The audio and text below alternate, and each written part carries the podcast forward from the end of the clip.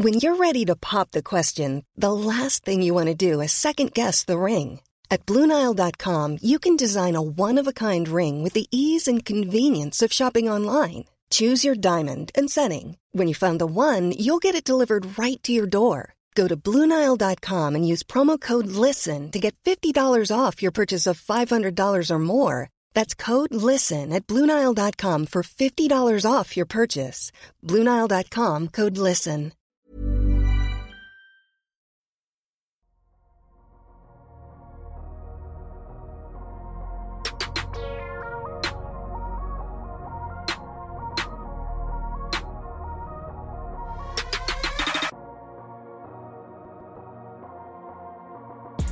Salut à tous, très heureux de vous retrouver pour un nouvel épisode du Dunk Hebdo NBA Podcast, suite de notre mois spécial DH20, notre classement des 20 meilleurs joueurs NBA.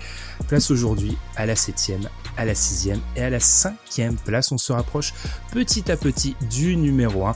Avec moi aujourd'hui, je suis comme pendant tout ce mois DH20 très bien accompagné. J'ai avec moi Amine. Comment ça va Amine aujourd'hui?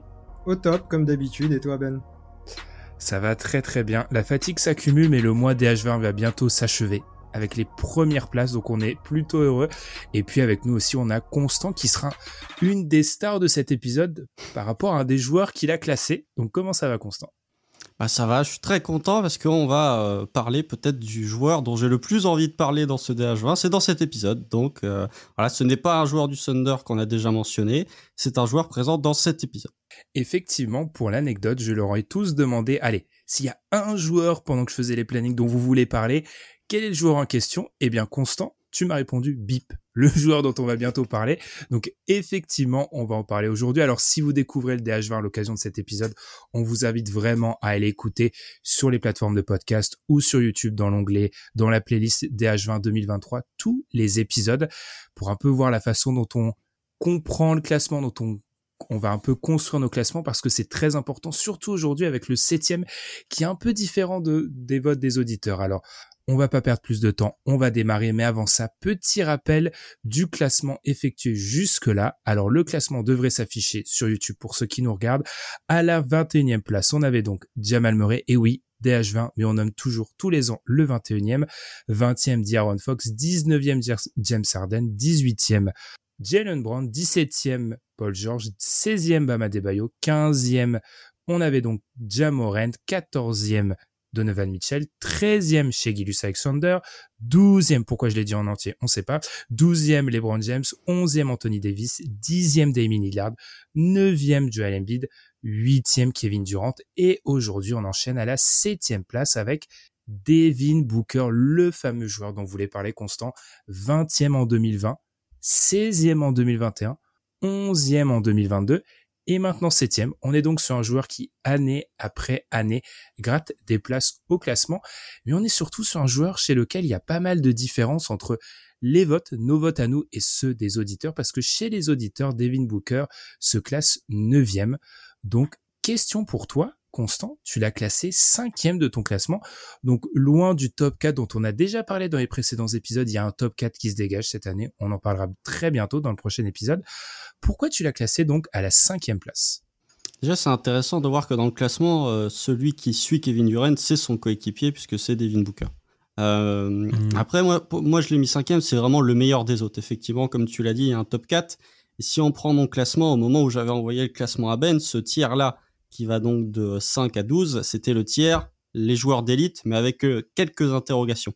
Devin Booker, pourquoi je l'ai classé en cinquième position? Parce que pour moi, c'est celui qui représente le moins d'incertitudes, le moins d'interrogations. C'est le plus complet de tous. Il est capable d'être un shooter d'élite, il est capable de driver, on va y revenir après, capable de provoquer des lancers. Il y a eu une amélioration constante d'année en année défensivement. Il y a eu des progrès au playmaking qui peuvent encore être améliorés. Donc oui, pour moi, c'est le meilleur des autres. Et j'ajouterais encore une fois au niveau des critères. Évidemment, je suis biaisé par euh, ce qui a pu se passer en avril et ce qui a pu se passer en mai dernier. Mais euh, je déjà, si sans le, cette, ce, run de playoff assez historique de Devin Booker, je l'aurais déjà classé très haut parce que dans mon approche de la NBA, dans ce que je valorise, savoir les porteurs de balles, l'arme du pull-up, je valorise aussi une mi-distance. Alors euh, voilà, la communauté analytique va pas aimer ce que je dis, mais pour moi, je valorise beaucoup plus le mi-distance que euh, à certains membres peut-être de Dunkebdo. Donc, pour tous ces critères-là, c'est pour moi le plus complet. C'est euh, celui qui a le moins de points d'interrogation et c'est peut-être celui où je me dis de ce tiers 2, s'il y a un joueur que je dois choisir en tant que première option pour m'emmener au titre, c'est probablement Devin Booker. Alors, beaucoup de choses ont été dites pour justifier ça. Amine, tu es parmi ceux euh, dans le podcast qui ont aussi Devin Booker très haut parce que tu l'as à la sixième place. Donc pas très loin de cette première place de ce second chapeau ou troisième chapeau selon la manière dont on va interpréter les choses. Même chose, pourquoi avoir classé Devin Booker là? Et puis si on peut enchaîner petit à petit les gars, parlons de ces playoffs en fait parce que je pense que notre classement est constant, on l'a déjà dit, on peut pas enlever la performance qu'on a vue offensivement de Devin Booker sur ces derniers playoffs pour justifier en partie la manière dont on l'a classé. Ouais, clairement, comme tu viens de le dire, en fait, euh, est-ce que peut-être l'effet playoff a Constant dit que non, moi peut-être que l'effet playoff a joué un petit peu. Euh, il a été incandescent tout simplement pendant ces, ces, ces, playoffs. Euh, il a été le meilleur joueur de son équipe alors qu'il avait Kevin Durant à côté de lui. Euh, moi, sur, euh, sur, euh, si on enlève un petit peu les playoffs, on est quand même sur un joueur qui a gommé beaucoup de ses défauts d'avant aussi. Et ça, ça me plaît beaucoup. Euh, c'est, euh, c'est un joueur qui s'est mis à défendre intelligemment. C'est un joueur qui s'est, qui est devenu plus intelligent dans ses choix aussi.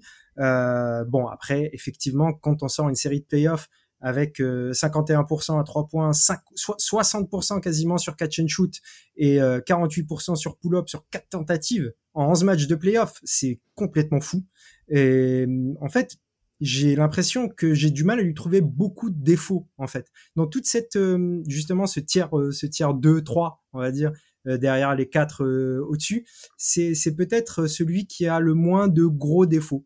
On est sur un joueur qui est un plus complet, qui euh, est capable donc de, de, de, de, porter la balle, de créer pour les autres, mais de, de manière euh, secondaire pour l'instant. On va voir ce qu'il va être capable de faire de manière primaire la saison prochaine, mais en tout cas qu'il le fait bien déjà et qui est capable à côté de ça de, de, de prendre l'équipe sur ses épaules et, et, et d'être bon euh, sur tous les compartiments du terrain.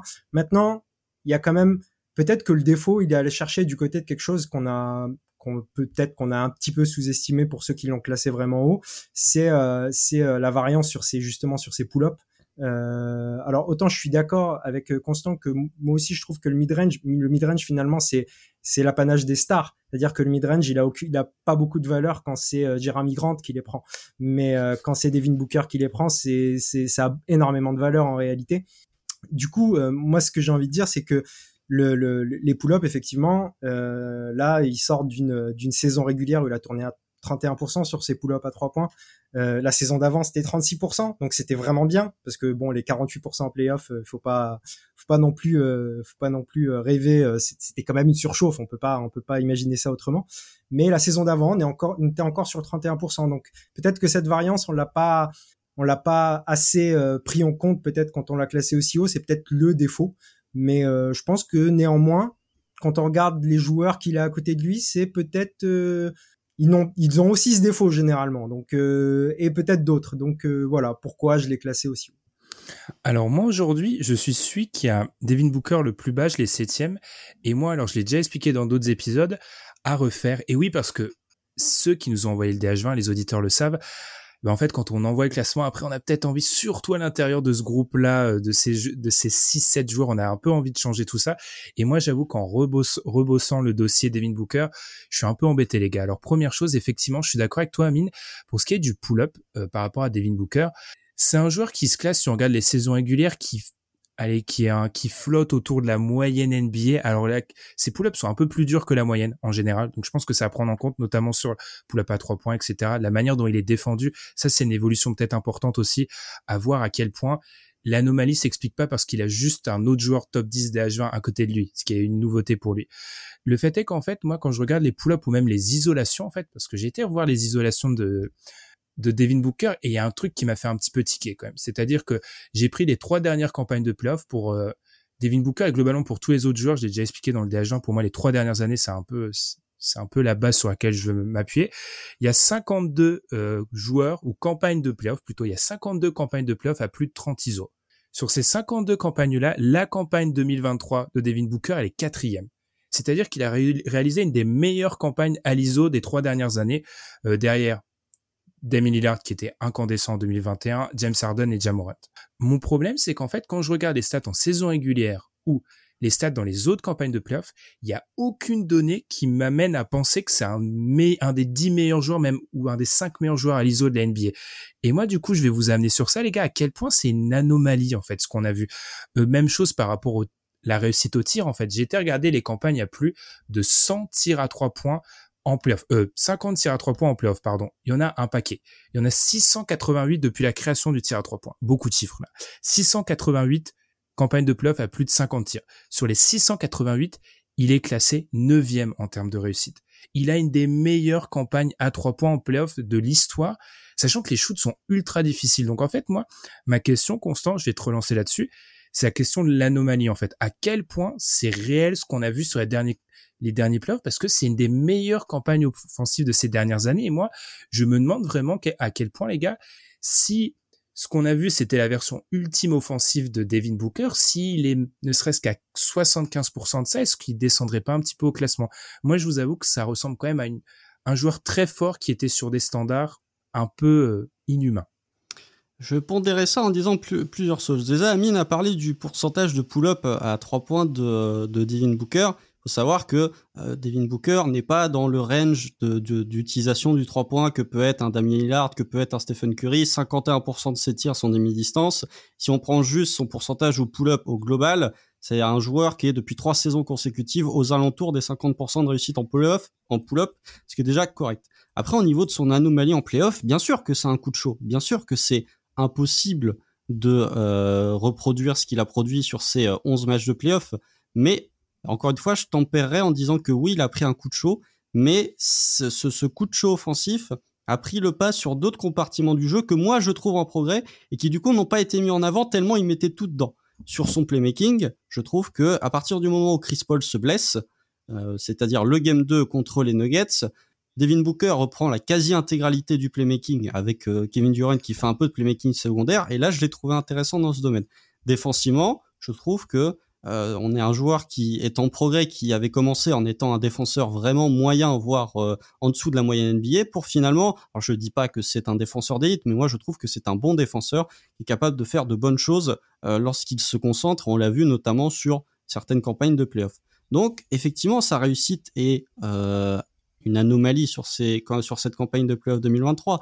Mais dans le registre, je trouve que ça ne doit pas gommer pour autant les améliorations qu'il a pu faire dans son jeu et même sur sa capacité de scorer. En fait, pour moi, Devin Booker, c'est euh, le bad shot maker ultime. Et pourtant, je suis pas un grand fan des bad shot makers, mais pour moi, c'est celui qui arrive à être efficace tout en étant un bad shot maker. Alors effectivement, en isolation, il sera jamais aussi efficace que ce qu'il a été sur la campagne de playoff termes de pull-up à 3 points, c'était n'importe quoi. Il était à 58% de réussite euh, sur les tirs euh, contestés, donc c'est difficile de reproduire ce niveau de performance, mais je trouve que sur sa capacité à scorer, sur sa capacité à faire du playmaking et sur sa capacité à défendre, pour moi, il se démarque des autres, et même si l'an prochain, il est à 75% du niveau de shotmaking qu'il a pu avoir, bah pour moi, oui, ça reste toujours un joueur qui est dans ces eaux-là du Dajo. Je vais me faire, je vais me faire une nouvelle fois l'avocat du diable et Amine, je te donnerai la, la parole. Euh, alors moi, j'ai deux choses par rapport à. Je suis d'accord, on est tous d'accord pour dire que c'est une anomalie. Moi, je me demande à quel point, du coup, une baisse de régime à trois points, alors c'est peut-être une vision un peu plus analytique, poserait problème dans sa valeur globale s'il retournerait sur plus de midi, pas plus de mi-distance, mais en tout cas, si le mi-distance, il conserve sa réussite à mi-distance, mais si le 3 points descend, pour moi, ça enlève un peu de son intérêt. Première chose. Moi, sur le côté défensif de Devin Booker, je trouve qu'il a plus d'intérêt dans sa polyvalence que dans son réel niveau. C'est-à-dire qu'en fait, sur ses playoffs, quand on regarde les joueurs qu'il a le plus défendu, il a plus défendu Michael Porter Jr., Westbrook, KCP, Murray. Donc en fait, il peut jouer des joueurs off, il peut défendre des joueurs off-ball, des joueurs on-ball. Ça, je trouve que c'est assez intéressant. Après, on va y revenir sur, notamment sur le cas du joueur juste après. Moi, j'ai du mal à donner beaucoup de valeur à on a un niveau du DH20 dans lequel, pour moi, le fait de compter quelque chose comme un réel avantage, une réelle plus-value, il faut être plus que bon dans cette catégorie-là, il faut être borderline élite et il y a encore pas en fait défensivement par rapport à d'autres. Dernière chose sur le playmaking, c'est un peu la même idée, c'est-à-dire que c'est devenu un bon playmaker qui est capable, je pense, de sanctionner les équipes qui doublent sur lui, qui blitzent sur lui. Il y a notamment beaucoup de passes quand il est déjà en hauteur, qu'il arrive à trouver la passe, mais ça reste pour moi un deuxième porteur de balle idéal et c'est là où j'ai un peu un problème à beaucoup valoriser. On va expliquer ça et je, je, je fais un peu patienter les auditeurs. Moi, je valorise beaucoup une deuxième arme à ce stade du classement quand c'est une vraie deuxième arme. C'est-à-dire qu'en fait, on est face à l'élite de la NBA.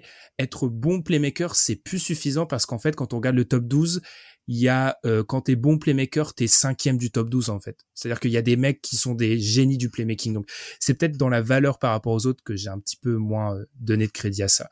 Euh, Amine, encore une fois, je précise parce que on sait que c'est Twitter, etc. Euh, je l'ai quand même septième de mon classement. Hein, donc j'estime beaucoup des. Un regret. Amine, vas-y. un regret. Ouais. En fait, c'est intéressant. Je vais revenir sur plusieurs choses que tu as dites. Déjà, euh, je suis assez d'accord un peu sur, sur ce que tu as dit. Par exemple, je vais, je vais prendre le playmaking en premier. C'est la dernière chose que tu as dite. Euh, je suis un peu d'accord, même si je trouve que c'est un peu plus qu'un bon playmaker, parce qu'en fait, dans dans justement là où on classe un peu les joueurs, euh, les meilleurs playmakers que lui, il leur manque des trucs par rapport à Booker pour être au-dessus. Et euh, il y a des playmakers qui sont bien meilleurs que lui, qui n'ont pas aussi certaines armes qu'on qu Booker. Donc euh, c'est tout ça, c'est un peu compliqué. C'est on joue un petit peu avec euh, avec euh, avec les classements là-dessus. Je trouve moi ce qui me plaît déjà en premier chez Devin Booker, c'est un peu ce côté complet aujourd'hui. Il y a il y a il y a vraiment un peu tout. Et il y a quelque chose d'assez élite, c'est que c'est un, c'est un, un shot maker élite, comme l'a dit, comme l'a dit Constant. Il y a une caractéristique élite et il y a un peu tout quand même de, de manière plutôt bonne. Euh, sur la variance, je vais revenir un petit peu sur la variance aussi. Je pense que les, les playoffs euh, ont démontré quelque chose aussi, c'est que avoir Kevin Durant à côté de soi, ça aide justement à prendre des meilleurs shoots parce que il y a toute la dangerosité qu'a Kevin Durant. Alors ça, ça pourrait être un argument contre Devin Booker. Moi, pour moi, c'est un argument pour parce qu'en fait, jusqu'à maintenant, il n'a pas eu de joueur du niveau de Kevin Durant à côté de lui et que a fortiori, normalement, l'année prochaine, il aura Kevin Durant à côté de lui et il aura aussi Bradley Bill, qui n'est pas non plus euh, le pire joueur off-ball et on-ball. Donc, ça permet d'avoir plusieurs possibilités. Moi, je pense que Devin Booker, il peut s'éclater encore plus et peut-être avoir une meilleure efficacité en saison régulière, en tout cas par rapport à, aux précédentes. La saison prochaine, ça ne m'étonnerait pas, étant donné qu'il est dans un peut-être meilleur contexte pour lui. Euh, et du coup, moi, je, je, j'ai surtout, on va dire, euh, gratifier le fait que aujourd'hui Devin Booker, euh, il est le leader d'une franchise qui est un sérieux candidat à la finale NBA au moins et qui euh, et qui euh, est le numéro un d'une équipe où il y a Kevin Durant, même si c'est Kevin, Kevin Durant de 2023 qui a Kevin Durant dans, dans, dans son effectif. Ce qui est très bien avec Amine, c'est qu'il me fait mes arguments. En fait, c'est que il, il, il, explique ma, ma, pensée mieux que moi je n'explique ma pensée. Parce que effectivement, Amine a dit un truc très vrai, c'est que si on prend les joueurs de ce de ce tiers, de ce deuxième ou de ce troisième tiers en fonction des tiers, bah oui, t'as tel joueur qui va être meilleur en termes de playmaking, mais qui n'a pas le pull-up à trois points. T'as tel joueur qui va être meilleur défensivement, mais qui n'a pas le playmaking. Encore une fois, c'est pas par défaut parce que euh, voilà, je considère que c'est un très bon joueur, mais on revient sur mon point du plus complet, c'est que il coche à peu près toutes les cases. Alors, il coche pas toutes les cases en étant élite parce que sinon il serait plus haut, mais il coche quand même toutes les cases, ce qui n'est pas le cas de tout le monde. Au niveau du playmaking, c'est pas un, playmaker, enfin, comment expliquer? Devin Booker, lorsqu'il a la balle, il cherche à scorer, ce qui est peut-être pas forcément le cas d'autres joueurs euh, présents tout au long du Dash 20 auquel on a, on a évoqué. Par contre, il y a un point qu'il faut quand même pas, négliger, c'est que ces trois dernières années, il a joué à côté d'un des meilleurs playmakers de l'histoire avec Chris Paul. Donc, c'est pas le rôle que tu lui demandais. On attend de voir la saison prochaine des Suns où il va être peut-être le, playmaker principal à voir comment va être, euh, voir comment Frank Vogel va faire son utilisation vis-à-vis de Bradley Bill et vis-à-vis de Kevin Durant. Mais ça va être le porteur de balle primaire, je pense, de cette équipe des Suns. Et Booker, les, les deux saisons avant l'arrivée de Chris Paul, il jouait en tant que meneur, il jouait en tant que euh, usage très élevé, énorme porteur de balle. Il a été capable de tourner à 6 ou 7 passes de moyenne. Donc le projet Point Booker, on l'a déjà vu, c'était dans des équipes qui étaient pas terribles, on est d'accord, mais c'est pas non plus un point qu'il faut complètement négliger. Et je pense que l'absence de Chris Paul, ou en tout cas le départ de Chris Paul, qu'on a déjà vu un petit peu en termes d'échantillon au moment où il s'est blessé sur le playmaking, je pense que le départ de Chris Paul va peut-être permettre à Booker de hausser son niveau de playmaking parce qu'il aura plus de responsabilités dans ce domaine-là. On a beaucoup parlé de Booker, on va enchaîner. Petite chose, parce que, alors je veux pas juste passer pour le hater de Booker, c'était un peu pour jouer le rôle de l'avocat du diable. Rappelons aussi que peut-être, et c'est peut-être là le plus important, on ça a été un peu évoqué, mais off-ball surtout, euh, un joueur qui euh, est extrêmement menaçant. Il y a cette stat, alors encore une fois, il faut s'en méfier, hein, mais cette stat de la, gravité on-ball et off-ball que propose Basketball Index, et il est, c'est le seul joueur NBA avec Stephen Curry qui est top 10 dans les deux catégories. Et mm. c'est vrai qu'il y a cette peur, cette crainte qu'il inspire loin du ballon, parce qu'on sait que c'est un joueur qui dégaine, ça, vous l'avez très bien dit les gars, et euh, porteur de balle. Encore une fois, hein, j'ai été un peu dans le rôle de l'avocat du diable. C'est un joueur au niveau des lectures qui s'est amélioré, etc. Donc je vous rejoins. C'est encore une fois, c'est un joueur qui je pense que le débat top 10 Devin Booker pour les anciens du DH20 comme moi qui se posait à un moment se pose plus trop en tout cas au niveau même des votes des auditeurs ça a l'air de, se ressentir. Avançons et petit détail rappelons que au niveau des points que j'oublie parfois de rappeler euh, Devin Booker a empoché 108 points. Alors pour ceux qui pas du tout Devin Booker si, 108 points. Je vais m'y retrouver parce qu'il y a beaucoup de notes. 108 points. Donc, alors pour rappeler le système des points, il y a donc 8 classements dans ce DH20. Chaque première place rapporte 20 points, deuxième place 19 points, etc. Pourquoi je parle de 108 points? C'est qu'en fait, techniquement, si on prend le total global, Booker est niveau point un peu plus proche des deux joueurs dont on va parler aujourd'hui qui eux sont vraiment tellement proches qu'ils ont été plus ou moins départagés par votre classement à vous chers auditeurs. Avant d'enchaîner, je vous rappelle comme d'habitude si vous nous découvrez de nous suivre. J'ai pas envie de dire sur X, donc suivez-nous sur Twitter, suivez-nous sur les plateformes de podcast et également sur YouTube. On va enchaîner par le joueur qui se classe à la sixième place, c'est Jason Tatum qui a donc empoché 113 points, vous voyez petit décalage de 5 points, 13e en 2020, 12e en 2021 huitième en 2022, sixième donc en 2023. On monte, on monte, on monte. On est sur un profil qui monte année après année et on est surtout sur un profil où, eh bien, on est peut-être sur celui à l'intérieur de ce groupe-là, du, du deuxième ou troisième groupe, selon comment on veut l'appeler, qui fait le plus grand consensus, c'est-à-dire qu'il est sixième ou septième partout, à l'exception de Tom, qui est la neuvième. Mais et c'est là où ça devient un peu compliqué, je vais le dire lentement, il a aucune cinquième place. C'est-à-dire qu'en gros, on le classe tous peut-être comme le deux ou troisième joueur de ce troisième groupe dont on parle beaucoup en ce moment. Amine, je vais me tourner vers toi. Donc du coup, dans ce groupe, je rappelle, qui est composé de Kevin Durant, de Joel Embiid, de Devin Booker, de Jason Tatum et du joueur qui sera au-dessus, c'est celui qui a la médiane la plus haute mais qui est jamais cinquième. Pourquoi en fait? Comment tu peux expliquer ça? Bah, je pense qu'en fait, euh, c'est un peu dur pour pour Jason Tatum, mais il laisse un peu de marbre finalement par rapport à ce qu'on, par rapport aux, aux, aux expectations, aux, à ce qu'on attend de lui finalement. Mmh. Oui, aux attentes, voilà. Excuse-moi. Euh, et du coup, euh, en fait, c'est un joueur dont il est difficile de critiquer beaucoup de choses finalement. On a parlé de Booker tout à l'heure on est sur un type de joueur, même si euh, c'est pas le même poste, c'est pas la même taille, on est quand même sur un type de joueur assez similaire, c'est-à-dire euh, qui joue beaucoup sur son sur son pull-up, sur sa sur son mid-range aussi, sur le 3 points et qui euh, qui peut-être meilleur défensivement que Booker. Et encore bon il a fait il est, il est dans un bon système défensif donc ça serait intéressant de le voir ailleurs pour pour, pour en être sûr. Et j'ai le sentiment que Jason Tatum on, veut que il devrait être le cinquième normalement. Il a, il a, il a toutes les armes en main pour l'être, mais il faut qu'il prenne encore plus en main euh, les Boston Celtics, tout simplement, qu'il soit, qu'en fait, il y ait aucune réflexion possible pour que sur sur le fait qu'il est le leader incontesté de l'équipe, même si c'est le leader de l'équipe, mais j'ai envie de dire qu'il qui qui je sais pas, il y a peut-être un côté euh, j'ai un peu de mal à m'exprimer sur le sujet. C'est, Jokic, on avait du mal à le mettre numéro un du DH20. Euh, donc c'est à des eaux, eaux, différentes. On avait du mal à le mettre numéro un du DH20 alors qu'il était MVP, qui sortait des saisons historiques. Euh, sur des eaux un petit peu plus faibles, on a du mal à le mettre vraiment clairement le cinquième parce que on attend plus de lui en fait. On attend le step final. Peut-être un step qui est aussi collectif. Moi, j'attends surtout un step je sais pas si ça arrivera, je sais pas si c'est vraiment ce qu'il faut attendre de lui, moi j'attends un step au niveau du playmaking, qui soit vraiment le joueur qui euh, qui organise la même si euh, attention, hein, Jason Tatum est un bon playmaker. Euh, j'espère qu'il va devenir un playmaker d'un niveau supérieur à ce qu'il est déjà actuellement et qui qui prenne les choses en main. Voilà pourquoi il est, moi je l'ai classé septième. Je l'ai donc derrière Devin Booker parce que finalement je le trouve moins complet que Devin Booker.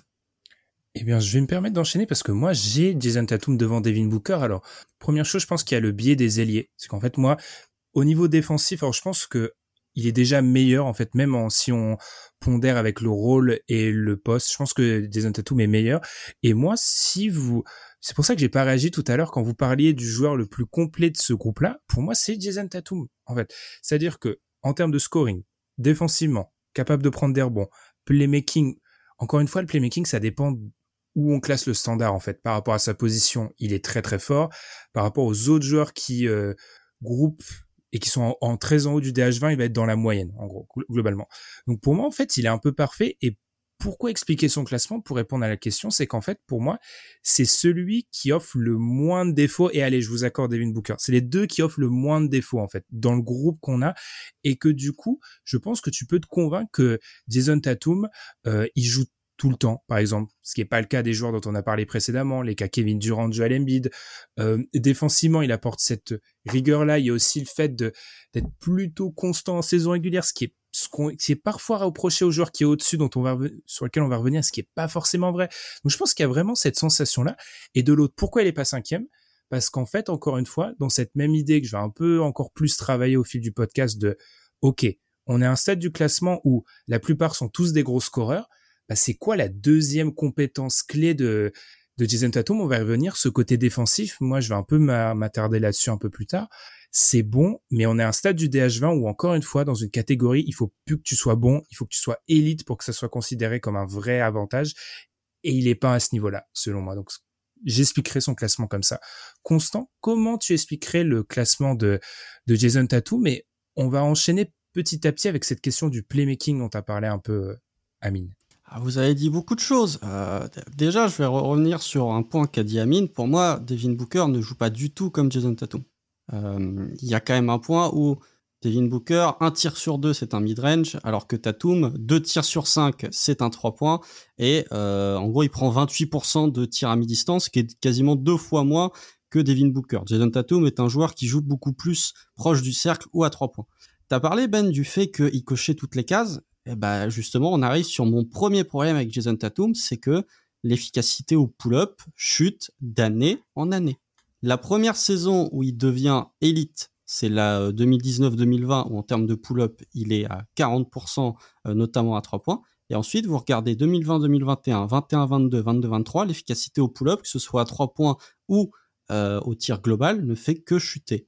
Cette année, il était à 29% de réussite sur les tirs en pull-up à 3 points. Donc, il y a un moment où faut et il a compensé ça cette année en prenant plus de catch and shoot alors que sur les précédentes années il prenait quasiment pas de catch and shoot notamment à trois points. Cette année le, rapport d'équilibre est quasiment du 50-50 donc ça déjà c'est un premier point sur lequel je me dis si Jason Tatum n'a plus cette capacité de pull-up qu'il a compensé avec du catch and shoot en allant un peu plus sur la ligne des lancers cette année parce qu'il avait connaissance de ses difficultés déjà tu as un joueur qui est de moins bonne qualité qui est de moins bonne facture que Devin Booker en termes de playmaking, je trouve que c'est un, playmaker honnête, mais je le trouve pas non plus excellent. Enfin, c'est le troisième meilleur playmaker de son équipe quand euh, il y a le 5 majeur des Celtics. Alors avec le départ de Smart, il va peut-être avoir plus de responsabilités parce que Smart avait beaucoup de responsabilités au playmaking.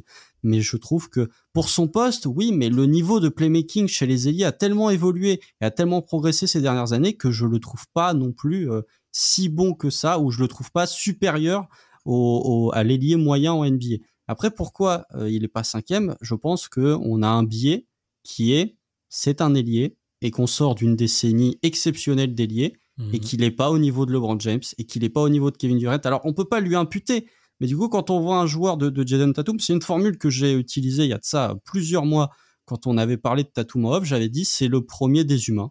Et pour le reste, tous les joueurs qui sont au-dessus, c'est des extraterrestres j'ai un peu j'ai toujours ce, ce prisme là avec euh, de, Jason Tatum où pour moi c'est vraiment un excellent joueur mais il a pas le, on va saluer Elon Musk il a pas ce X factor pour moi il manque c'est très difficile de d'expliquer de, de, pourquoi on l'a euh, derrière d'autres joueurs parce que Tatum en soi il est difficilement euh, critiquable mais il a pas ce, ce, ce côté euh, je sais, j'aime pas dire cet argument, mais il a pas ce, côté X factor que peut avoir un joueur comme Devin Booker, que peut avoir un joueur comme Kevin Durant, que peut avoir un joueur comme Damien Lillard.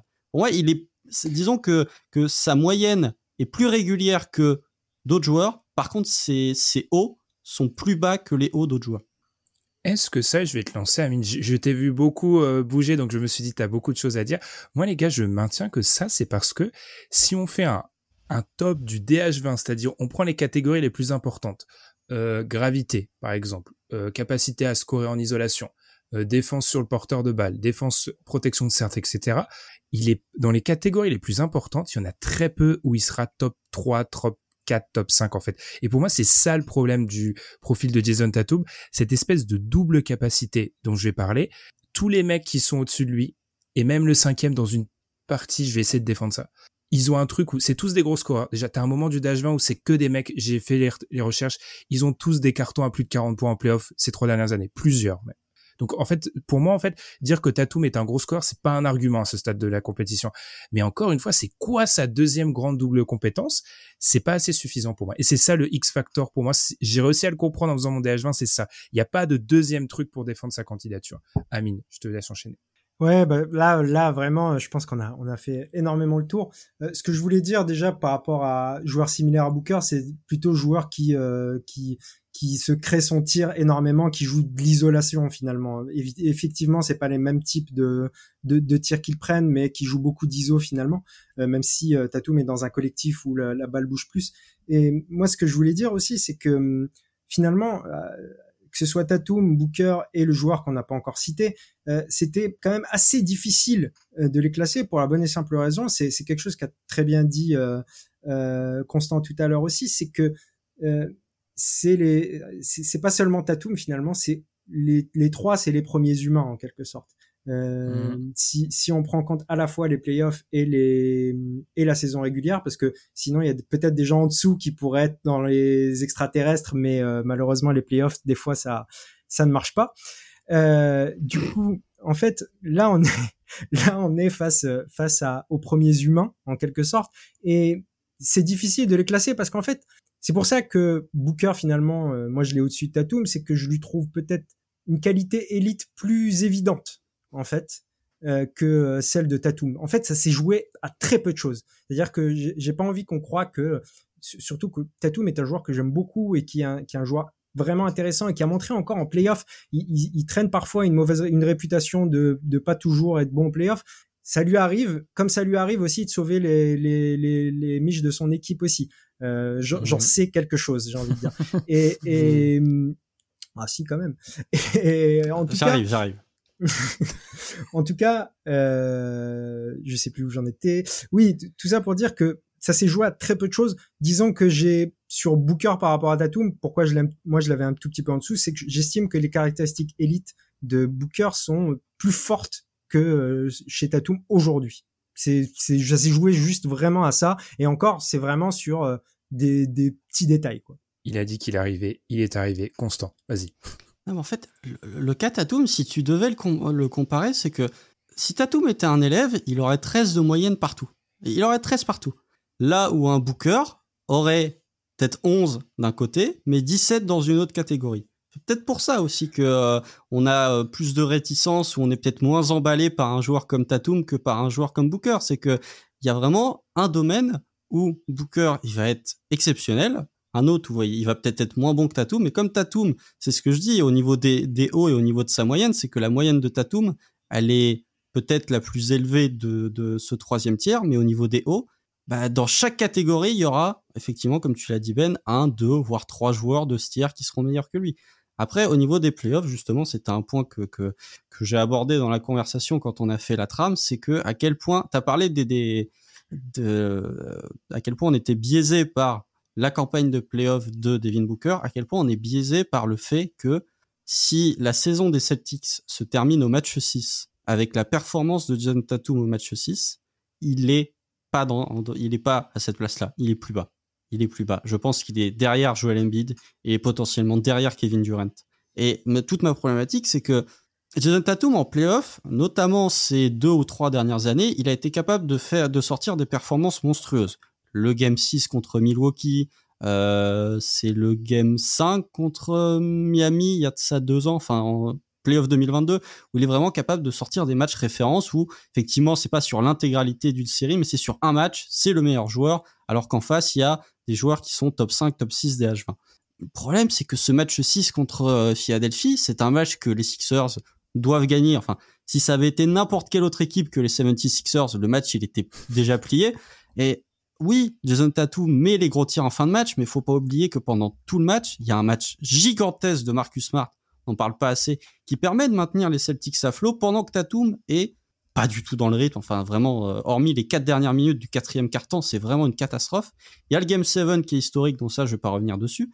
Et en dehors de ça, sa série contre Miami, elle est, moyenne. Elle est pas, il est pas en, il est pas en réussite. Alors, il compense en allant sur la ligne des lancers, mais elle est pas non plus exceptionnelle. C'est un argument qui va, que je vais utiliser lorsqu'on va évoquer euh, le joueur juste après. Donc, pour moi, euh, Jason Tatum, si jamais ça s'était terminé du côté de, de, de, Philadelphie avec ce Game 6, il est beaucoup plus bas que ce que l'on que ce que l'on aurait mis actuellement. Et hormis son Game 7, où Philly est déjà mort avant même de se ramener au TD Garden, bah, sa série contre Miami, je la trouve pas exceptionnelle non plus.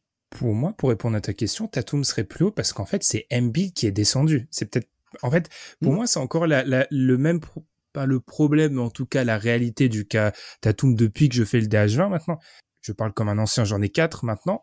Tatum, pour moi, il monte parce qu'en fait, à chaque fois, je descends les joueurs de la manière dont je fais mes classements, je descends les joueurs qui sont devant lui. Et c'est là où, par exemple, je pense que pour revenir à ce petit duel où je pense que je suis tout seul, mais là où je l'ai descendu par rapport à Booker, c'est que moi, par exemple, en termes de playmaking, je trouve la différence existe peut-être, mais pour moi, elle n'est pas abyssale. Là où défensivement, le fait que Tatum puisse défendre de 1 à 4 lui permet encore une fois d'être dans cette bonne, dans cette bonne moitié des bons joueurs de ce tir-là. Et le fait que je pense que les flashs de Jason Tatum sont beaucoup plus hauts défensivement que ceux de Devin Booker. Et par rapport au pull-up, tu vois, et c'est comme ça que je vais résumer en fait euh, Jason Tatum. Par rapport au pull-up, je suis d'accord avec toi, il est en, il est en descente constant, mais c'est là où je me dis que moi je prends la, la le fait que c'est une anomalie ce qu'on a vu de Devin Booker. Donc en fait, ça résume un peu le cas le cas Jason Tatum, c'est qu'en fait, tu l'as très bien dit, c'est le bon élève, mais moi, tant que j'ai pas le développement de cette double compétence ou de quelque chose de plus fort, quel que ça, quel que ce soit, je sais pas ce que sera cette double compétence, j'attendrai, je le laisserai là. On va finir sur le Katatum, les gars. On en a parlé dans le Duncan Friends avec Azad, on vous met les liens dans la description, on vous invite à aller euh, l'écouter. Est-ce qu'on croit des progrès au playmaking? Vraiment, on grille un peu notre dernière partie, mais est-ce que moi je, moi je n'y crois pas. Pour moi, il y a des prototypes qui pourraient, des prototypes de joueurs qui ont été top 4 DH20 dans l'histoire du DH20 entre guillemets, duquel se pourrait pourrait se rapprocher Jason Tatum, mais c'est pas le playmaking qui l'amènera jusqu'ici. Moi, je suis un peu sceptique sur ça. En quelques mots, je sais pas ce que vous en pensez, Amine.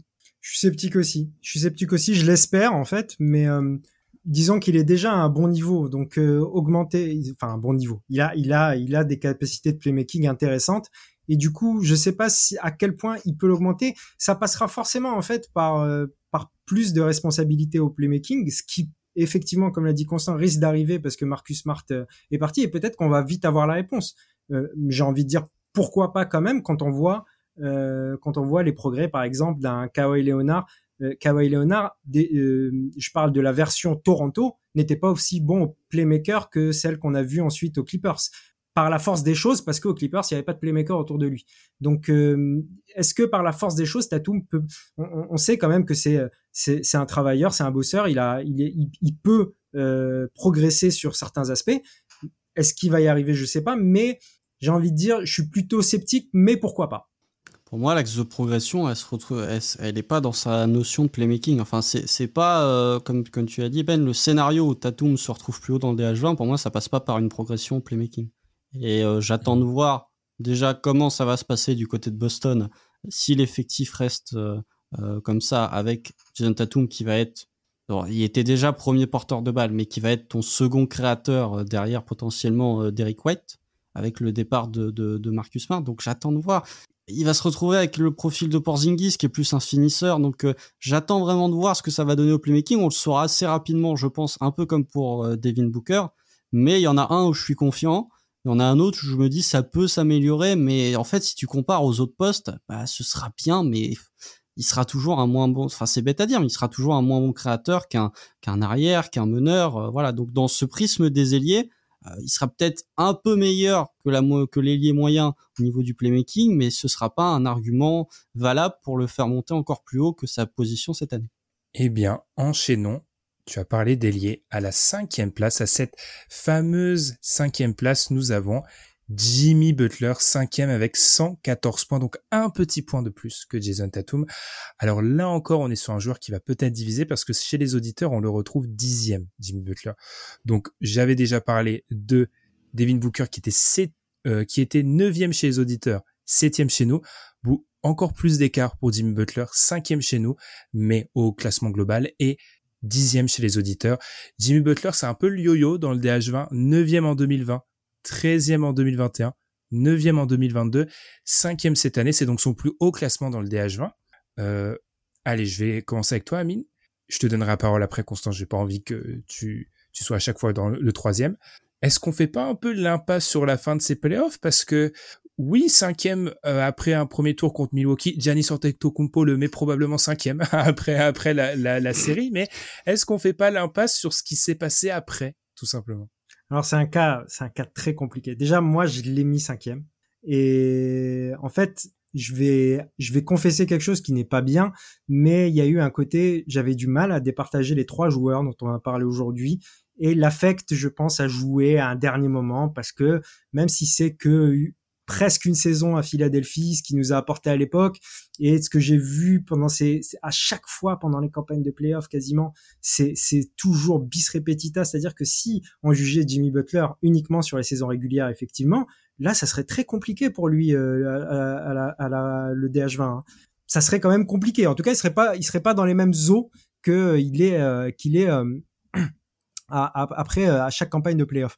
Moi, je, je, je trouve qu'il y a quelque chose, une notion qui, qui est difficile à quantifier et qui peut paraître un peu galvaudé, mais le, leadership de Jimmy Butler en playoff, justement, c'est pas seulement ses performances qui augmentent, c'est ce côté général de, bataille et qu'il le fait tellement bien. Là, on est sur un joueur que on sent que ses coéquipiers, même si parfois ça se passe pas toujours bien avec ses coéquipiers, n'empêche que sur le terrain, généralement, ils ont envie de se battre avec lui pour aller euh, pour aller à la guerre. Alors oui, euh, effectivement, euh, il y a peut-être sûrement j'ai du mal à dire qu'il y a des surchauffes avec Jimmy Butler en playoff parce que j'ai juste l'impression que la saison régulière, il, joue un peu tranquille et qu'en playoff, on voit le vrai Jimmy Butler. Alors le plus gros problème de classer Jimmy Butler aussi haut, c'est pour le coup, c'est le joueur qui n'a pas le pull-up dans, notre classement. Et, et c'est un vrai problème, mais en même temps, moi, je, je vous pose la question, comme ça vous pourrez répondre tout de suite. Jimmy Butler qui a un pull-up, à, quelle position il se situe. Jimmy Butler avec un pull-up fiable. Je parle pas d'un pull-up euh, parce qu'il a vraiment pas de pull-up, euh, Jimmy Butler. Mais je parle d'un pull-up à 33, 34%, euh, que ce soit à 3 points à mi-distance. Alors là, on est dans du basket fiction. Hein. Je pense que de, vu, vu l'âge de Jimmy Butler, l'arme du pull-up, elle sera plus, elle sera plus là. non, effectivement. Mais après, est-ce qu'on est, est-ce qu'on est biaisé par, enfin, est-ce qu'on oublie le reste de ces playoffs? Non. Enfin, la, série contre Milwaukee, elle est surhumaine, d'accord, mais la série contre Boston, il y a quand même euh, le match 1 et le match 2 où il est loin d'être mauvais. Bon, il fait des mauvaises finales, ça on est d'accord. En même temps, Jason Tatum, quand il fait des finales 2022, il est moins bon que Jalen Brown. Je fais un coucou à Azad, euh, voilà. Mais euh, donc voilà, ça c'était gratuit. Mais non, non. Il y, a des saluts dans des podcasts interposés, c'est le métaverse. Ok. non, non, mais voilà. mais non, mais après pour le reste, enfin, Jimmy Butler, déjà sur, l'argument de cette saison régulière, moi je trouve que sa saison régulière l'an dernier a, été bonne. C'est juste que la différence mm. entre le Butler de régulière et le Butler de playoff, c'est son, c'est pas l'investissement défensif, c'est pas les autres registres du jeu, c'est juste qu'il prend plus de tirs. C'est que ça devient un joueur héliocentrique à partir du moment où les playoffs arrivent. il y a très peu de joueurs dans ce tiers-là, dans ce troisième tiers, qui élèvent autant leur niveau de jeu que Jimmy Butler lorsqu'arrivent les playoffs. Ben, tu parlais de la variance des classements de Butler en fonction des années. Bah, l'année où il est 13e, c'est l'année où le hit se fait sweeper au premier tour par les Bucks. Mais en dehors de ça, t'as finale NBA en 2020, finaliste de conférence en 2022 où il fait euh, des finales de conférence qui sont énormes, finaliste NBA en 2023. Donc, euh, je trouve que, encore une fois, oui, la, série contre Milwaukee est tellement surhumaine qu'ensuite tu ne peux avoir qu'une baisse de régime, surtout qu'il y a euh, une incertitude au niveau de la blessure aux chevilles dès la série contre les Knicks. Mais pour moi, ça ne doit pas quand même faire oublier le reste, et notamment le match 1 et le match 2 contre Boston, où il est très bon. Et si on prend dans cette optique de comparaison avec euh, Jason Tatum, les deux sont souvent comparés en plus, que ce soit dans les DH20 ou que ce soit euh, sur la vie générale, c'est souvent une comparaison entre ces deux joueurs. Bah, je trouve pas personnellement que Jimmy Butler fasse une moins bonne série que ce qu'a pu faire Jason Tatum lorsque les deux sont affrontés en finale de conf cette année. Donc, un peu biaisé par les playoffs, oui, mais il y a un moment où il faut constater en l'état ce qui a été fait. Ce qui a été fait par Jimmy Butler, c'est quand même un run de playoffs qui est extrêmement solide. Alors, je vais revenir sur deux choses. D'abord, sur l'argument de la saison régulière. C'est vrai qu'il y a souvent, et je l'ai déjà porté, cet argument de Jimmy Butler un peu moins bon en saison régulière. Alors, ce que j'ai fait, c'est que j'ai été compiler toutes les stats horribles. Vous savez, les stats qui, en un chiffre, sont censés résumer l'impact d'un joueur. Ce qui est bien, c'est que parfois, elles disent pas les mêmes choses. En fait, je me suis dit, OK, si je vais voir, j'en vois 5 ou 6, elles me disent quoi de la saison régulière de Jimmy Butler? Donc, estimated plus minus, quatrième. Real plus minus, quatorzième. LeBron, quatrième. Raptors, cinquième. Daily plus minus, douzième. Donc, en fait, des stats qui parfois classent des joueurs, enfin, certaines, je sais pas, vont classer Drew Holiday cinquième, par exemple, pour donner une idée.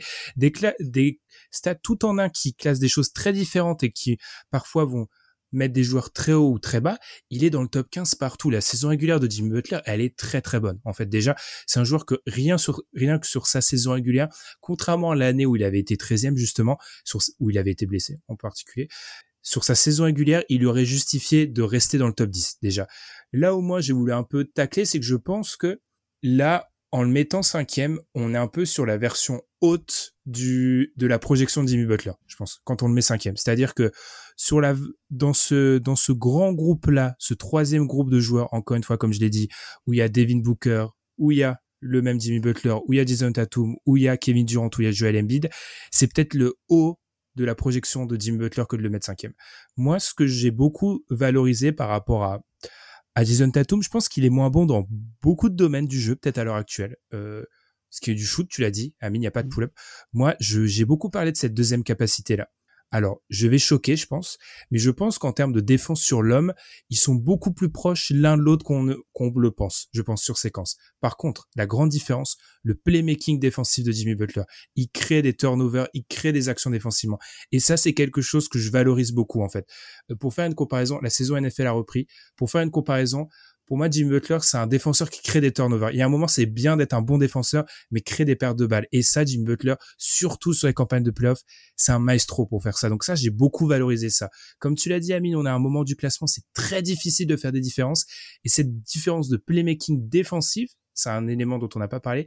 C'est quelque chose que j'ai voulu vraiment mettre en avant et c'est ça qui a fait la décision parce que j'ai aussi Butler cinquième. Je te laisse réagir, Amine, ou tu peux partir sur les questions que j'ai mis dans la trame. C'est comme tu veux. Euh, je pensais juste à un truc, c'est dans la vision qu'on a un peu de Butler par rapport euh, par rapport principalement peut-être aux deux joueurs qu'on a avant. C'est dans l'imaginaire un peu collectif de par comment s'est déroulé un peu sa carrière Jimmy Butler, on a un peu l'idée que en fait, il serait parfait en numéro 2. Là, il est numéro 1, il serait parfait en numéro 2 et les autres, on les imagine jamais autrement que des numéros 1. Et lui, celui qui serait parfait en numéro 2, c'est celui qui emmène son équipe le plus loin en tant que numéro 1 finalement. Je sais pas si vous voyez ce que je veux dire, c'est-à-dire que mmh, finalement, il va, il, est censé, il est censé être normalement moins capable que les gars qui sont en dessous de lui d'amener son équipe aussi loin à chaque fois, et pourtant il le fait régulièrement. Et, ça, en fait, c'est une force que qui est, qui est difficilement mesurable. Alors, je, vais revenir sur un, peu la saison régulière. Ce que je voulais dire, c'est qu'il était moins il était moins dans quelque chose qui frappait à l'œil, évidemment. Mmh. Euh, Jimmy Butler, euh, je l'avais par exemple dans ma dans, dans mes All NBA Teams, il fait il fait une saison régulière euh, très très bonne. C'est juste que lorsqu'arrive le playoff, on a l'impression que sur certaines campagnes et, notamment sur celle de Milwaukee, même si euh, même si ça ça, ça c'était presque irréel, on a l'impression que c'est le pendant par séquence le meilleur joueur de la planète. C'est c'est ça qui est fou en fait. Alors que c'est un joueur qui finalement est limité justement par son, son profil de joueur. Et tu as parlé du playmaking défensif. On est aussi sur un très bon playmaker offensif, euh, un, très bon euh, créateur pour euh, pour les autres. Et, et du côté de Miami, c'était c'était ça, se partageait un petit peu avec Kylori et, et Bam Adebayo sur sur le playmaking et ça, ça travaillait plutôt bien et ça a toujours été un bon playmaker. Donc pareil, on a aussi comme les deux autres, le côté un peu complet, sauf qu'il y a peut-être cette, cette, touche en plus justement du, côté underdog. Et puis voilà, moi je, le reconfesse, il a 33 ans, c'est peut-être la dernière fois qu'il sera qu'il aura la possibilité d'être aussi haut dans le classement, surtout si un certain trade arrive et que j'ai du mal à le voir en justement vraiment numéro un de la franchise. En tout cas, ils seront deux à se le disputer. Euh, et du coup, bon, bah voilà, c'est l'année où Jimmy Butler est le premier des êtres humains pour moi. Mmh. Il faut noter aussi peut-être dans le scoring, moi je trouve un peu. Alors si on veut, là on est beaucoup dans le positif. Je trouve, on a parlé du tir. Je le trouve trop dépendant du drive et c'est ce qui le tue quand physiquement ça tient plus en fait. Et ça a déjà plusieurs fois pas tenu physiquement et il faut en parler aussi ça physiquement dans l'impact. Euh, c'est, il est numéro un du DH20 ou en tout cas parmi les joueurs qu'on a dans le DH20 physiquement dans l'impact physique et dans l'intensité il est très très haut. Constant, je te laisse continuer ou réagir par rapport à certaines choses.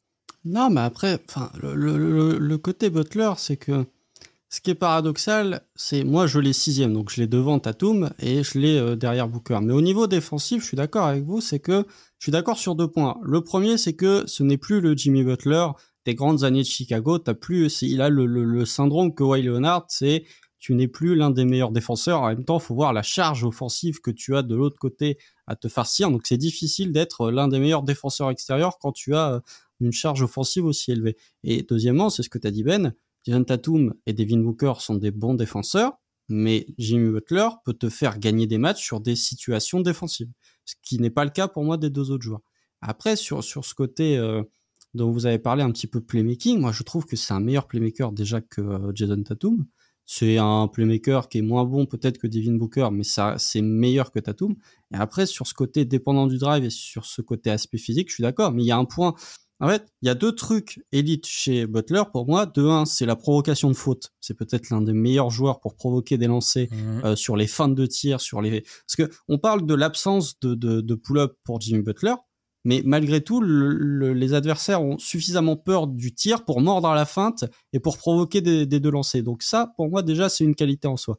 Et deuxièmement, c'est effectivement le playmaking défensif. Alors, il joue avec Bama Mayo. En termes de playmaking défensif, on est quand même sur un autre joueur qui a un QI très élevé, mais euh, de l'autre côté, euh, Jason Tatum joue avec euh, alors Ford, il jouait avec Marcus Smart, donc encore une fois des joueurs avec un QI défensif très élevé et tout en n'ayant pas le même niveau. Donc oui, Butler, disons que c'est peut-être l'année où il sera le plus haut de toutes les années parce que sa performance a été excellente, mais je trouve que c'est l'un des joueurs qui élève le plus son plancher en playoff et qui est capable, qui a été le plus régulier dans ses performances. C'est-à-dire que sur les dernières années, je peux dire que ouais, peut-être sur les trois dernières campagnes de playoff, euh, Jim, allez, 2021, ils se font sweeper. Allez, sur les deux dernières années, euh, Jimmy Butler est le joueur le plus régulier en playoff. En termes de, de très haut niveau, c'est peut-être Jimmy Butler. Et vous, et je trouve ça intéressant de, de noter parce que vous en avez parlé. Aujourd'hui, on traite de Booker, Tatum, Butler.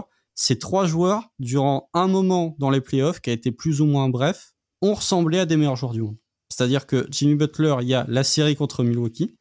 Nick, euh, Devin Booker, pardon, il y a euh, la série contre les Clippers, il y a toute sa campagne hein, globalement. La série contre les Clippers et surtout le match 3 et 4 contre Denver où il est historique. Jason Tatum, bon, il y a les 4 minutes du game 6 et il y a le game 7. C'est pour ça que j'ai dit que c'était plus court. Du coup, il est septième. Mais ces trois joueurs-là ont à un moment ressemblé à un meilleur joueur du monde. Je trouve ça intéressant de le noter là où je serais moins d'accord sur ce point-là, et c'est justement, j'allais y venir, donc euh, transmission de pensée, euh, Booker a ressemblé au meilleur attaquant du monde pendant les playoffs. En fait, moi je pense que globalement ça s'est entendu, je suis beaucoup moins fan de la défense de David Booker. Jason Tatum a été très bon, mais en fait pour moi la notion de meilleur joueur du monde, tu l'as dit, c'est très court la, la notion. Et le truc de Jimmy Butler sur sa série, c'est qu'en fait il y a les deux côtés du terrain qui et c'est ça en fait moi, les deux choses à la fin qui ont décidé la place de Jimmy Butler par rapport à celle de Jason Tatum, c'est cet aspect playmaking défensif et cet aspect en fait là où dans ce groupe-là j'ai parfois mis des malus à des joueurs, je me suis dit qu'en fait je n'ai jamais vu sur ces trois dernières années ou même cette campagne de playoff les très hauts Jimmy Butler sur des matchs entiers, les pics de Jimmy Butler sont trop élevés par rapport à ceux de Jason Tatum en fait tout simplement. Ben alors, euh, moi du coup, si je peux justifier pourquoi je l'ai mis en dessous de Booker, par exemple, du coup j'ai Booker 5, Butler 6 et Tatum 7, c'est que c'est vraiment dans ma conception de ce que je valorise le plus au basket. Jimmy Butler, il a deux trucs élites, ce qui n'est pas le cas de Devin Booker. Par contre, Devin Booker, il a le pull-up à mi-distance et à 3 points. Donc pour moi, ce facteur, le fait d'être élite, le rend pour moi plus valuable et meilleur mmh. que les deux facteurs élites que peut avoir Jimmy Butler. Un mot de la fin, Amine, avant qu'on qu'on bascule sur les petits détails de classement. Ouais, j'aimerais juste ajouter un, tout petit truc, c'est euh, dont on, parle rarement euh, assez, c'est justement en playoff la capacité de mettre ses lancers francs. Et Jimmy Butler, euh, généralement, quand il s'agit de mettre les lancers francs en playoff, il n'y a pas trop de problèmes et c'est très important et ça ajoute un petit côté, un petit plus quoi. comme comme l'a dit Constant, en fait, il va chercher ses fautes et il met ses lancers francs ensuite. Donc c'est c'est important en playoff. Eh bien, avançons les gars. Donc petit rappel aujourd'hui, on a donc parlé de Devin Booker 7 On a parlé de Jason Tatum 6 et de Jimmy Butler 5 pour terminer aujourd'hui. Alors pourquoi les, les a-t-on classés ainsi? La question, en l'occurrence, on, y a, on y a plus ou moins répondu la question de Matram pendant tout l'épisode. Euh, juste une petite question. On a beaucoup parlé de ces joueurs, on a mis en, en avant leurs défauts, etc. on vous a beaucoup parlé dans ce DH20 d'un quatuor de quatre joueurs qui sont au-dessus, que maintenant vous pouvez commencer à deviner. Question, et je veux un seul choix qui a le plus de chances de passer dans le quatuor de tête? Je vais reprendre l'ordre qui m'a permis de lancer l'épisode. Amine, on commence par toi. L'année prochaine, quelqu'un, euh, le, quatuor de tête devient un quintet. Qui a rejoint le quatuor de tête? Devin Booker, parce que pour moi, il a le meilleur environnement pour passer euh, le cran au-dessus. Constant. Voilà, j'étais court. C'est obligé de devenir un quintet? On peut pas rester à quatuor? Euh, ça va être compliqué hein, de rejoindre le quatuor. Mais si je devais mettre une piécette, euh, si je devais mettre une piécette, je dirais, euh... allez, je, je vais parier, je vais dire Tatum. Ça va à l'encontre de ce que je dis, mais peut-être peut-être Tatum avec un, un, argument que je vais développer sur ta prochaine question. C'est vrai que moi j'aurais tendance à parier Tatum et tu l'as très bien fait, Constant. Il faut noter la différence. Je l'ai déjà fait de nombreuses reprises. Il y a un vrai gap entre les, les quatre et on est plus ou moins tous d'accord à une exception près dans l'équipe pour dire qu'il y a quatre joueurs qui sont au-dessus. Moi, je voterai Tatum parce que, alors je l'ai pas dit tout à l'heure, avant de vous de terminer cette émission. Pour moi, le, la voix de Jason Tatum, c'est euh, le, pour moi, il y a deux modèles d'ailier qui sont pas playmakers qui peuvent rentrer très haut dans le DH20. C'est soit, alors, je précise, je ne compare pas les niveaux offensifs c'est soit en dehors du scoring le modèle Kevin Durant défensivement, c'est-à-dire il devient beaucoup plus efficace à l'aide et pour protéger le cercle, mais en fait, il n'a pas les dimensions physiques de Kevin Durant, la longueur, etc. des bras, donc je pense pas qu'il puisse le faire. Et la, deuxième chose, c'est le profil Kawhi Leonard où il faut qu'il soit un meilleur playmaker défensif. Ça, j'y crois plus que les progrès en playmaking de Booker qui, selon moi, doivent être très très grands pour qu'il entre dans le top 4 du DH20. Et je suis inquiet parce que Constant, tu m'as dit ta prochaine question, je vois pas de prochaine question dans ma trame. Qu'est-ce que tu veux me dire, Constant, du coup? C'était pas quel point peuvent-ils améliorer? Eh bien, vas-y, c'est la question bonus qui était écrite à l'encre blanche. Quel point doivent-ils améliorer? Il me semblait que c'était dans la trame, mais euh, bon, c'est pas grave. Euh, non, pour moi, Jason Tatum, il peut rejoindre ce quatuor si il devient Kawhi Leonard en termes de réussite sur le pull-up de réussite parce que voilà que euh, c'était euh, sur la seconde partie de saison en termes de pull-up c'était n'importe quoi. Et si Jason Tatum retrouve les niveaux de d'efficacité au pull-up qu'il a pu avoir sur la saison 2019-2020 euh, ou en tout cas pas être en dessous en dessous de tout en termes de, de pull-up comme ça a pu être le cas cette saison avec les progrès qu'il a fait dans le jeu par rapport à la saison 2019-2020 notamment au playmaking s'il devient un joueur très fort peut-être même élite, mais ça va être compliqué. Mais s'il devient un joueur très fort en pull-up, notamment à trois points, avec sa progression pour, euh, avec la progression qu'il a eu pour aller chercher des lancers et son efficacité près du panier, il peut peut-être rentrer dans cette catégorie. Un mot de la fin, Amine? Ouais, juste pour préciser du coup, comme j'ai été très court sur Booker, moi, moi j'ai parlé, j'ai parlé du contexte en fait, et je pense vraiment qu'avoir deux joueurs capables de sanctionner off-ball est un super contexte pour euh, pour Devin Booker, sachant qu'il est lui aussi capable de sanctionner off-ball avec euh, les autres quand ils ont le ballon dans les mains, et je pense qu'il va gagner en efficience, en efficacité, et que euh, si demain Devin Booker n'est pas celui qu'on a vu en playoff, mais il ressemble un peu plus bah ça va être difficile quand même de ne pas le considérer euh, très haut. Peut-être, euh, je, suis assez d'accord avec Constant, peut-être plus dans un quintet que ça deviendrait, mais en tout cas euh, très haut. Eh bien, on va terminer là-dessus pour éviter de faire trop trop long. Rappel donc du classement actualisé qui devrait s'afficher sur la vidéo pour YouTube. Et pour ceux qui nous écoutent en podcast, rappel, allez, on prend une grande respiration. 21e donc, Jamal Murray. J'adore répéter le 21e parce qu'il y a Constant aujourd'hui, donc c'est pour ça. Le 21e Jamal Murray.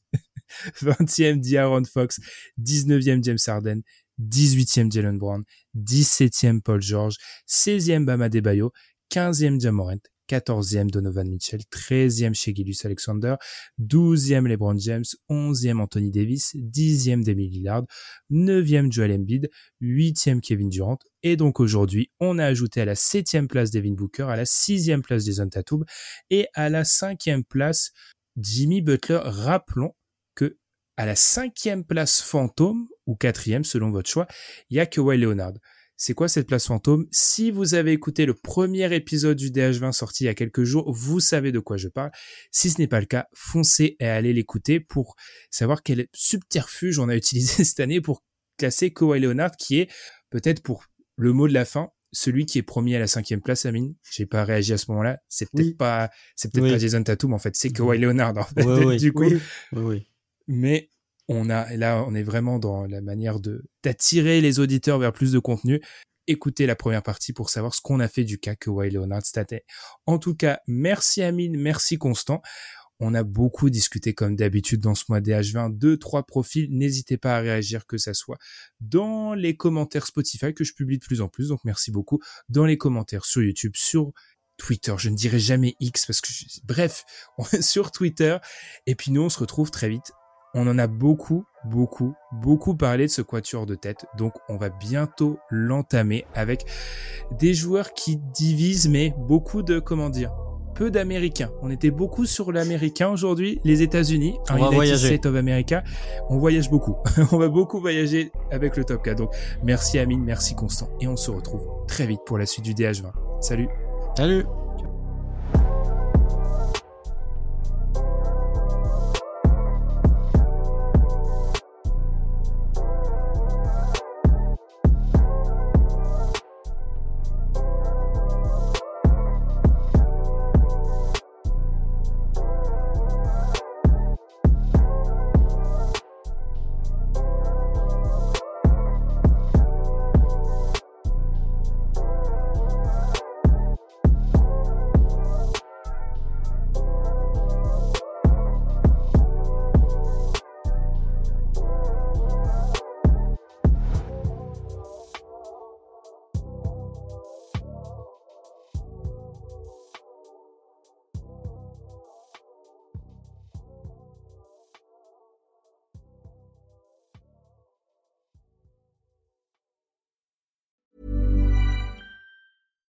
Deserves the best, and there's no better place to shop for Mother's Day than Whole Foods Market. They're your destination for unbeatable savings, from premium gifts to show-stopping flowers and irresistible desserts. Start by saving 33% with Prime on all body care and candles. Then get a 15-stem bunch of tulips for just $9.99 each with Prime. Round out Mom's menu with festive rosé, irresistible berry chantilly cake, and more special treats. Come celebrate Mother's Day at Whole Foods Market.